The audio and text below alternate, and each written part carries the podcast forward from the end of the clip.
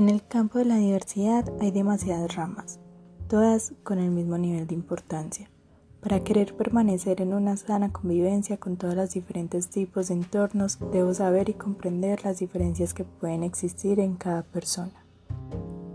En nuestros alrededores hay personas que ocupan varios tipos de diversidades y son felices siendo diferentes y expresándolo con orgullo.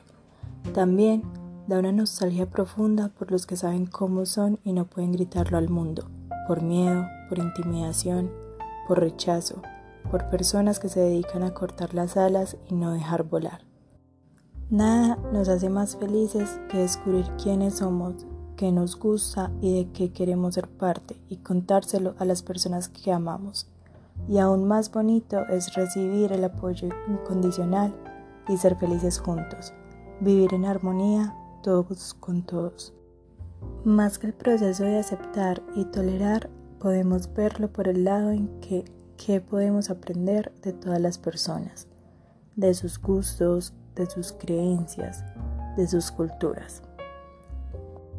De la biodiversidad podemos aprender infinidades de cosas a las cuales sin saber también podemos hacer parte. De la diversidad cultural podemos aprender más historia que en todo el colegio y enamorarnos de todo lo que nos pueden contar.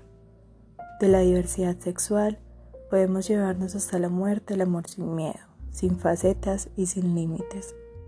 Si el amor es tan bonito, ¿por qué debemos cohibirlo? ¿Por qué debemos evitar que nos vean amando? ¿Por qué debemos callar nuestras culturas y creencias? Debemos amar, respetar, cuidar, escuchar, aprender y tolerar.